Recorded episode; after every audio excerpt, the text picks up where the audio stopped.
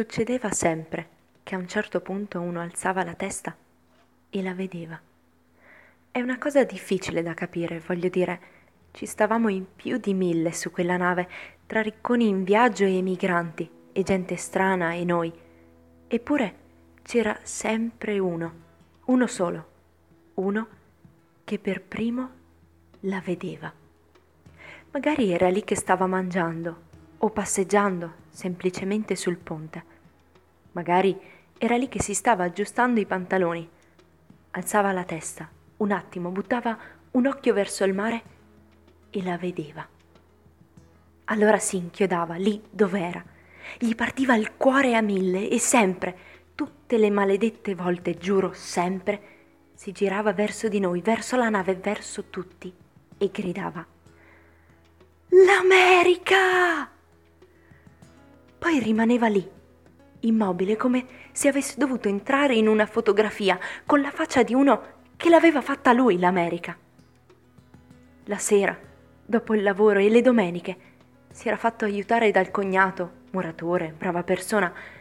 Prima aveva in mente qualcosa incompensato, poi gli ha preso un po' la mano, ha fatto l'America.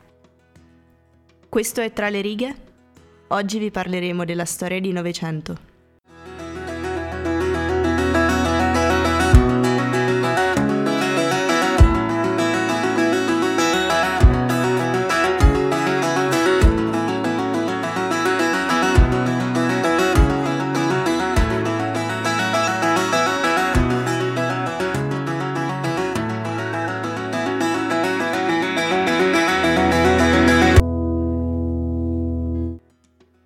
900 è il protagonista del libro di cui vi parliamo oggi, appunto. E il libro comincia con la nascita di Novecento, possiamo dire. Nel senso che Novecento nasce su una nave e da quella nave non scenderà più per tutta la vita e passerà tutta la vita a suonare il pianoforte, ma non lo suonerà in maniera classica come tutti sono abituati a sentire un pianista suonare il pianoforte. Lui lo suona in una maniera tutta sua, raccontando storie di viaggi che non ha mai compiuto, ma che eh, racconta perché vissuti da, dalle persone che glieli raccontano e fatti in qualche modo suoi. Bentornati a questa nuova puntata di Tra le righe, siamo sempre Cecilia Passarella e Margherita Mazzari a raccontarvi dei libri che più ci piacciono o anche dei libri che non ci piacciono. Nel caso di oggi parleremo di un libro che è Novecento di Alessandro Baricco e che appunto parla della storia di quest'uomo che vive su una nave, che è perennemente in mare che non tocca mai terra. Continuate ad ascoltarci per sapere di cosa parleremo nella parte di arte.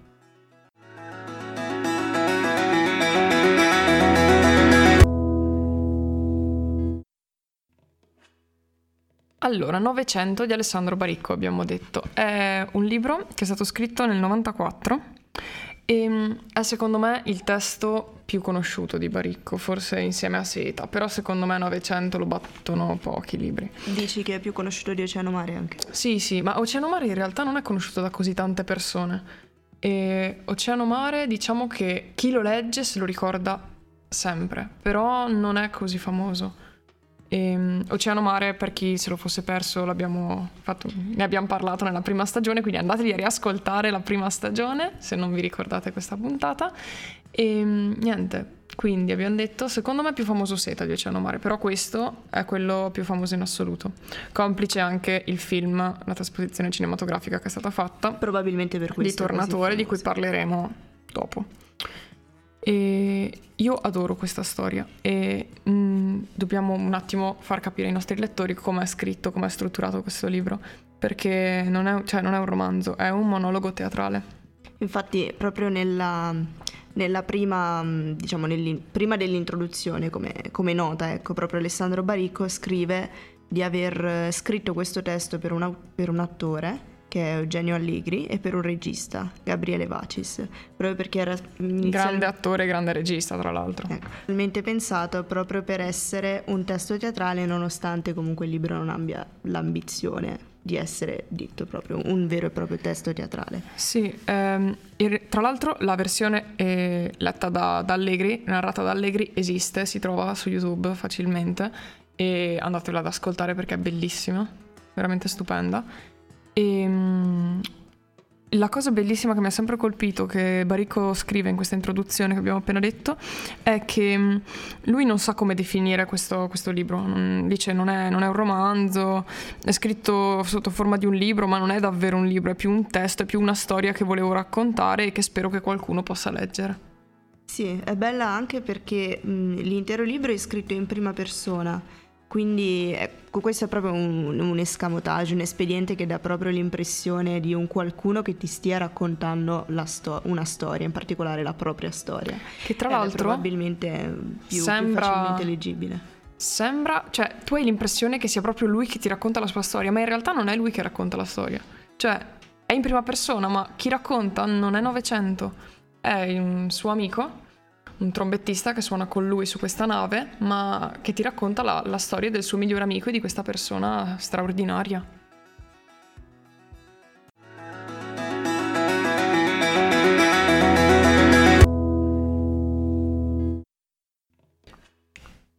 La, la storia, do- bella. Esatto, la vera domanda è di cosa parla Novecento? La storia si apre con eh, appunto Tim Tooney, che racconta di come ci sia sempre qualcuno sulla nave, sulla Virginian, un, piros- un piroscafo, che si accorge di vedere l'America e allora inizia a sbracciarsi. E lei, siamo arrivati, siamo in America!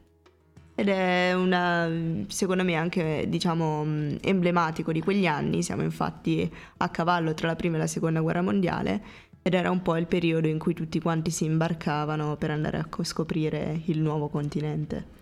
Sì, infatti eh, tutto, cioè l'intera, l'intera storia ehm, si svolge su questo piroscafo appunto che è il Virginian che, è, eh, che fa la spola tra Europa e America.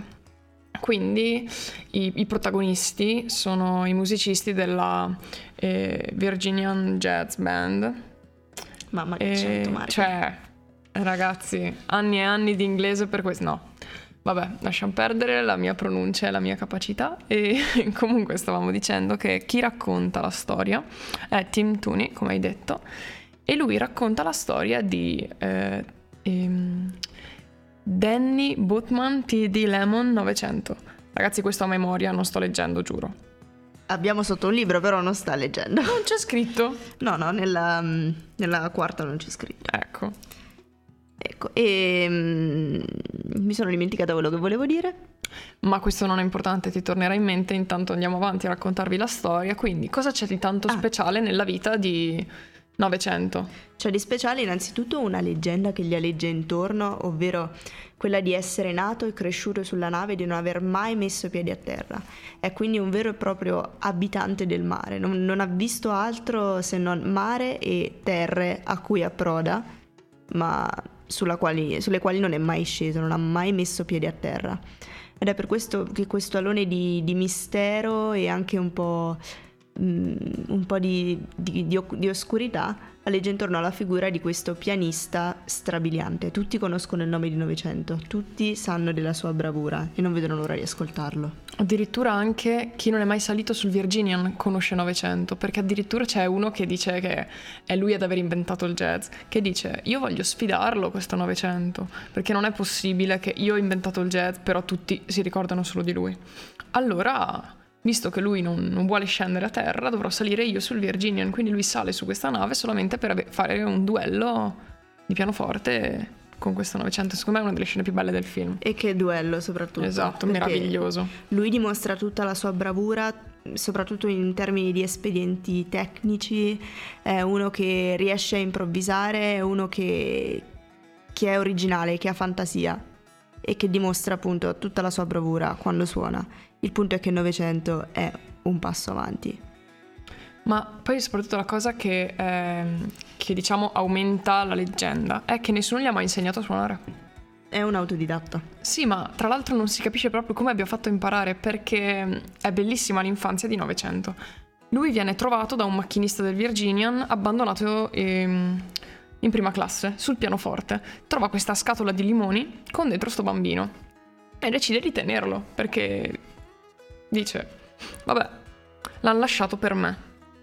Quindi decide di adottare e di allevare questo bambino. E cosa succede? Succede che a un certo punto, dopo qualche anno, Danny muore questo macchinista e lascia il bambino orfano. E il comandante della nave deve, decide di metterlo in un orfanatrofio e di farlo scendere appena approdano. Solo che nessuno riesce più a trovare questo bambino. E tutti pensano sia morto. Dopo un po' di tempo, un giorno una, un'anziana signora che non riusciva a dormire così, arriva in una sala di questa nave e trova il bambino che suona. E cioè, questo è il primo momento nella vita di Novecento in cui lui suona. Però è bravissimo. Cioè lui impara di colpo, da solo, senza nessun motivo, a suonare il pianoforte. Più che impara è come se, se fosse un qualcosa che gli viene da dentro. Lui non, non ha imparato a suonare, lui suona e basta. Nessuno gli ha insegnato lui mette mano al pianoforte ed è già capace di suonare, come una capacità innata che ha lui. E il bello di, di questa sua capacità è proprio il sapere esprimere ogni emozione, ogni sensazione attraverso qualsiasi brano musicale. Ed è bellissimo anche proprio i tre momenti in cui suona e i tre diversi modi in cui suona, perché lui dice che eh, loro suonano quello che devono suonare, la musica normale, come viene chiamata, però Novecento non si impegna, vedi che ha perso per, per, altri, per altri, mondi. Suona meccanicamente ma senza davvero impegnarsi. O, senza trasmettere. Esatto. Poi suona in seconda classe e suona meglio, suona più felice. E poi suona quando va in terza classe con, uh, con, i migranti, quelli che non hanno un soldo, che però suonano con lui e che gli raccontano le loro storie e le loro vite e lui le, le fa sue e, e lì suona le note, quelle che, quelle che nessun altro sa suonare, come vengono definite dagli altri.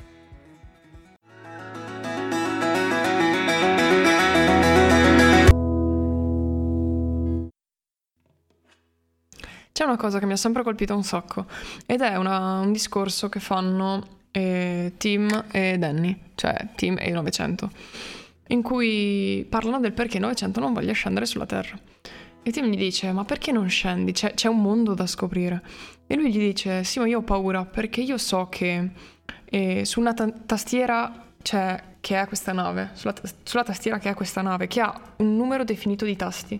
Io so che posso fare tutto quello che voglio, che le combinazioni sono infinite e posso fare un'infinità di cose. Però se io ho una tastiera infinita, io non so come devo comportarmi.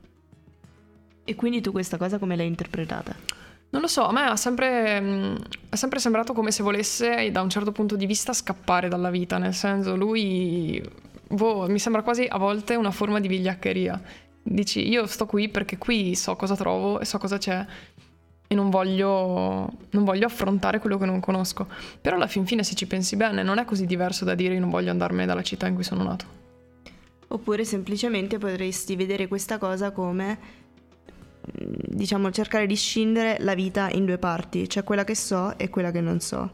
E perché passare direttamente a quella che non so fino a quando non ho ancora esaurito tutte le mie possibilità qui? Quando avrò esaurito le mie possibilità, quindi tutte le infinite combinazioni che io posso, posso provare a fare sulla mia tastiera, allora saprò che sarà giunto il momento di passare oltre, passare a qualcosa che non conosco. E lui a un certo punto ci arriva a questo momento in cui dice sento il bisogno di passare a qualcosa che non conosco. E lui a un certo punto decide di scendere. E infatti poi è emblematica la fine che sarà. Che poi in realtà lui decide di scendere ma non ce la fa mai davvero. Perché ogni volta dice no vabbè ho dimenticato questo, scendo la prossima volta.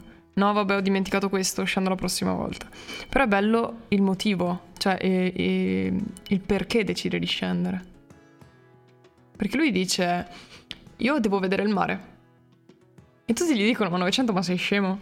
Cioè, tu ci vivi sul mare. Chi è che deve vederlo il mare se non tu? E lui dice, eh ma c'è questo contadino che ho conosciuto che mi ha raccontato di quando ha visto per la prima volta il mare. E ha detto, è stata un'emozione che, che io voglio provare. E finché ci sto sopra sul mare, non posso vederlo davvero per la prima volta. Quindi devo scendere, devo andarmene lontano, devo vivere 30 anni in una casina, farmi una famiglia, coltivare la terra, dimenticarmi del mare. E poi un giorno devo prendere, partire e arrivare e a un certo punto svoltare e vedere davanti a me il mare. E solo allora lo vedrò per la prima volta.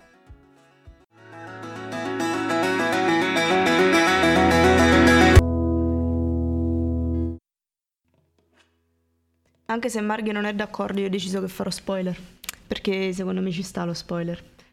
Nel senso che mh, mm, leggendo un po' appunto Novecento mi è venuto in mente anche un altro libro, un altro monologo teatrale che è di Claudio Magris e si chiama Lei dunque capirà. Ed è una, tras- una rivisitazione in, in, chiave moderna del mito di Orfeo e Euridice, che penso che conosciate, Beh, fatto sta che insomma eh, Euridice è moglie di Orfeo, un poeta, un cantore, muore avvelenata da un serpente, lui decide di, di, andarla a recuperare negli inferi a patto che non si giri mai indietro per guardarla in faccia, cosa che però fa e per questo la perde per sempre e diciamo che nella rivisitazione di Magris è un po' inteso come una sorta di suicidio volontario di Euridice. E io ho rivisto anche in Novecento una sorta di suicidio, rivisitato in chiave poetica e teatrale. Motivo per cui, appunto, penso che il motivo per cui Novecento non voglia scendere dalla nave è perché potrebbe significare per lui quello, un vero e proprio suicidio, quindi la fine della sua esistenza, un'esistenza sul mare, appunto. Maria non era d'accordo che io facessi questo spoiler. Ma no, ci sta, ci sta perché c'è dietro tutto un ragionamento da fare, c'è un sacco da parlare e se non si specifica questa cosa è difficile anche comprendere tutto quello che c'è dietro questo libro. Quindi probabilmente è uno spoiler costruttivo per invogliare le persone a leggerlo, secondo me. Oh, grazie Marghe, come sei democratica, molto politically correct. Grazie. Eh dai, ogni tanto bisogna anche darti ragione, altrimenti ci rimani male. Ecco. A me mi ha sempre colpito questa faccenda dei quadri. Stanno su per anni, poi, senza che accada nulla, ma nulla dico, Fran, giù, cadono. Stanno lì, attaccati al chiodo, nessuno gli fa niente, ma loro, a un certo punto, Fran, cadono giù, come sassi. Nel silenzio più assoluto con tutto immobile intorno, non una mosca che vola, e loro, Fran. Non c'è una ragione. Perché proprio in quell'istante? Non si sa. Fran. Cos'è che succede a un chiodo per farlo decidere che non ne può più? C'ha un'anima, anche lui, poveretto. Prende delle decisioni ne ha discusso a lungo col quadro, erano incerti sul da farsi e ne parlavano tutte le sere, da anni. Poi hanno deciso una data, un'ora, un minuto, un istante. È quello, Fran. O lo sapevano già dall'inizio i due. Era già tutto combinato. Guarda, io mollo tutto fra sette anni. Per me va bene. Ok, allora intesi. Per il 13 maggio. Ok, Verso le sei. Eh, facciamo sei meno un quarto. D'accordo. Allora, buonanotte. Notte. Sette anni dopo, 13 maggio, sei meno un quarto. Fran. Non si capisce. È una di quelle cose che è meglio che non ci pensi, se no ci esci matto. Quando cade un quadro.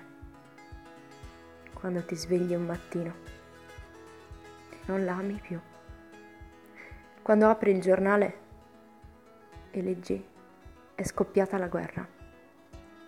Quando vedi un treno e pensi io devo andarmene da qui.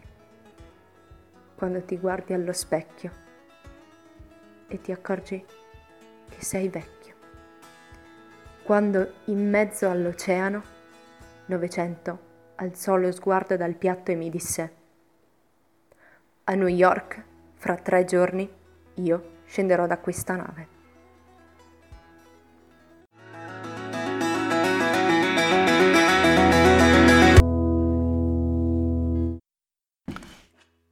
Dunque quello che abbiamo deciso di proporvi nella sezione di arte è appunto il film tratto dal, dal, libro Novecento, il film è La leggenda del pianista sull'oceano del 1998 con regia di Tornatore e con eh, attore principale che interpreta appunto Novecento, Tim Roth. Io non ho visto il film, quindi farò delle domande a Margherita.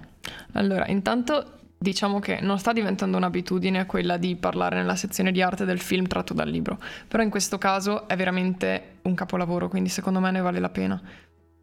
Un po' per il film in generale, ma poi c'è una colonna sonora di Morricone che da sola potrebbe riempire il segmento. E il film è liberamente tratto al- o Non è fedelissimo. è fedelissimo? Addirittura ehm, le parti narrate, perché ci sono i dialoghi, però ci sono anche delle parti narrate e quelle sono letture letterali del libro. Quindi è proprio la cosa perfetta, secondo me. Cioè, è la trasposizione ideale di, di Novecento, perché ti immergi completamente, ti sembra di, di viverlo davvero. E di viverlo con le parole di Baricco, quindi con le parole giuste in cui è stato scritto. La tua scena preferita del libro coincide con la tua scena preferita del film? Allora, la mia scena preferita del film ce l'ho perfettamente presente, la mia scena preferita del libro non ne ho idea. Qual è la tua scena preferita del film? La scena preferita del film è il duello. È una cosa meravigliosa e è un'intensità unica. Io penso di, non so, di non conoscere tante scene di film che hanno un'intensità del genere. Proprio, cioè, quando suona, stai male insieme a lui. E quando invece alla fine vince il duello, cioè la senti tutta, tutta l'emozione che, che sentono que- i presenti.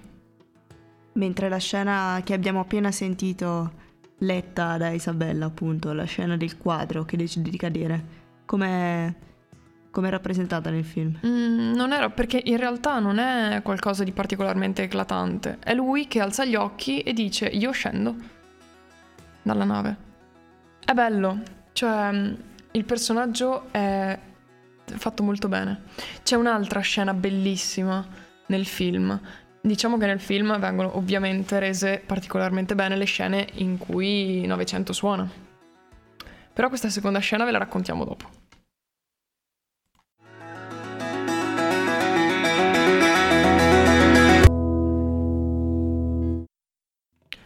Dicevamo di quest'altra scena in cui, in cui Novecento suona, che è proprio la prima scena in cui vediamo Novecento.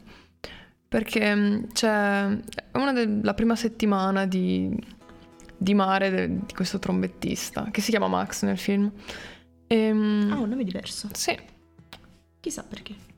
e, sì, infatti, vabbè, comunque Max è il trombettista, 900 rimane 900, quello non gliel'hanno cambiato, sempre lui. Eh beh, E vediamo Max che, che- che non ce la fa a stare in cabina perché dice che gli sembra di, di- no, cioè non vuole fare la fine del topo in trappola.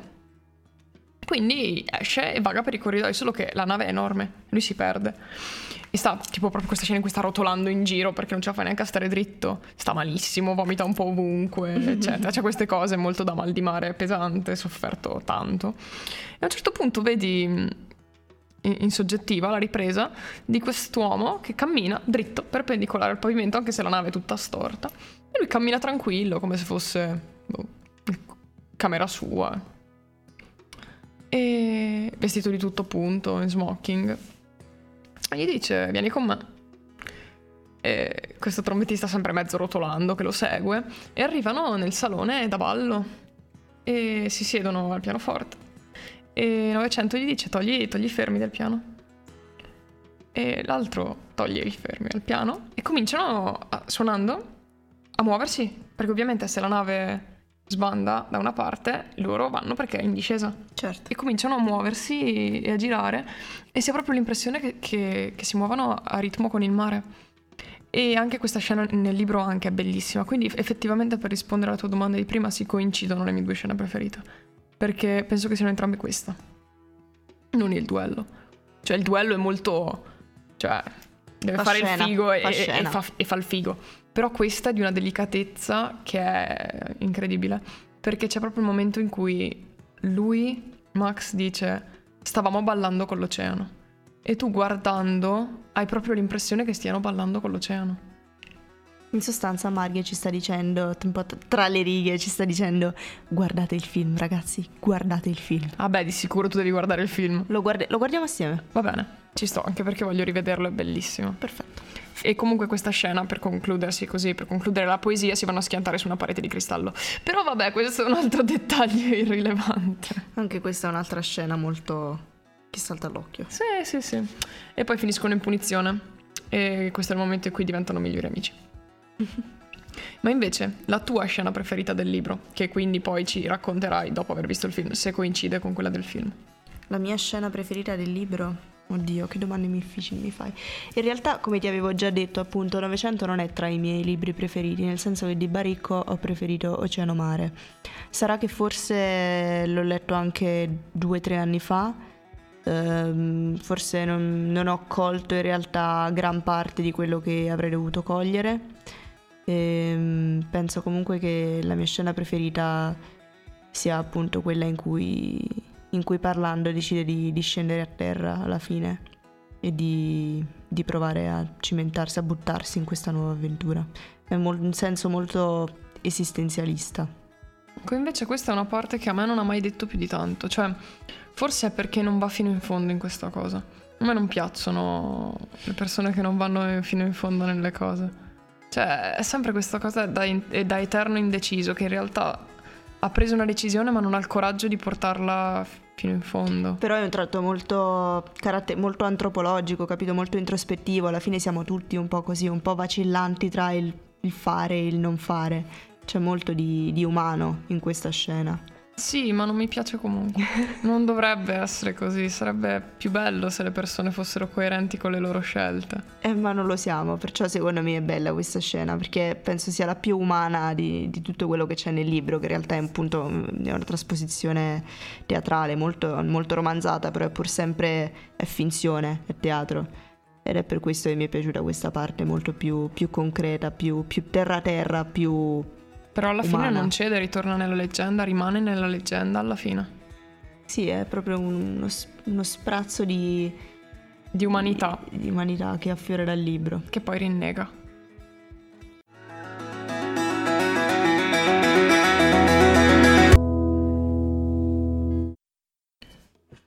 So che state piangendo come noi, però abbiamo finito anche per oggi questa puntata. Vi facciamo i salutini? Sì, e soprattutto vediamo di ricordare una cosa che abbiamo già accennato la volta scorsa, ma ve la ripetiamo così un po' insistiamo. E mandateci e degli audio dei libri che vi, vi, proponiamo, che noi vogliamo sapere quali sono i vostri pezzi preferiti e li mandiamo in onda, vogliamo sentire voci nuove, vogliamo sapere chi siete perché siamo troppo curiose. Soprattutto potete anche mandarci pezzi registrati dei libri che volete voi, non, non, per forza quelli che decidiamo noi, noi comunque magari faremo una scaletta dei libri che abbiamo intenzione di, di leggere e di trattare in radio, così magari se se non avete un'idea del libro che volete, magari ve la diamo noi e voi ci registrate le letture. Potete mandarle tranquillamente sulla pagina Facebook, ci mandate un messaggio su Messenger. Sì, oppure le... esatto, per mail, per i numeri, tanto secondo me ci conoscono, sanno chi siamo. Sì. Sia noi che non sappiamo chi sono loro. Esatto, ci interessa tantissimo saperlo. Sì, quindi fatevi, fatevi, vivi, fatevi vivi anche con i commenti sulle puntate perché, ripeto, a noi interessa la, la vostra opinione. Alla fine è un programma che noi facciamo per voi con voi, quindi ci teniamo molto a sottolineare questa cosa. Ecco, detto ciò, vi diamo appuntamento allora la prossima settimana. Come avrete capito, abbiamo cambiato orario, non siamo più alle sei e mezza, ma siamo alle 7, alle 19. Sempre su Samba Radio. Vi diamo appuntamento allora la prossima settimana alle 19 di martedì su Samba Radio con il prossimo libro che sarà Siddhartha di Armanesse. Vi ricordiamo che potete seguirci sul sito www.sambaradio.it in diretta, altrimenti sull'applicazione di Samba Radio, perché adesso abbiamo anche quella, eh, oppure su TuneIn. Altrimenti potete riascoltare i podcast che trovate sempre pubblicati sulla, pagina, sulla nostra pagina Facebook, ehm, oppure insomma li pubblichiamo anche su Facebook. Sì, ci sono un po' ovunque. Quindi ci andiamo settimana prossima. Ciao! Baci! Comunque, se devo proprio dire la verità, un pochino mi hai spezzato il cuore. Perché? Quando hai detto che non è tra i tuoi libri preferiti Novecento. Eh, lo so che è tra i tuoi, però non è che può essere sempre tutto quello che è tra i tuoi preferiti, non può sempre essere tra i miei preferiti. Dovrebbe. Perché? Perché io ho buon gusto. Anch'io ho buon gusto, ci completiamo. Sì, dai. Come no? Vabbè, ciao amici. Ciao ciao.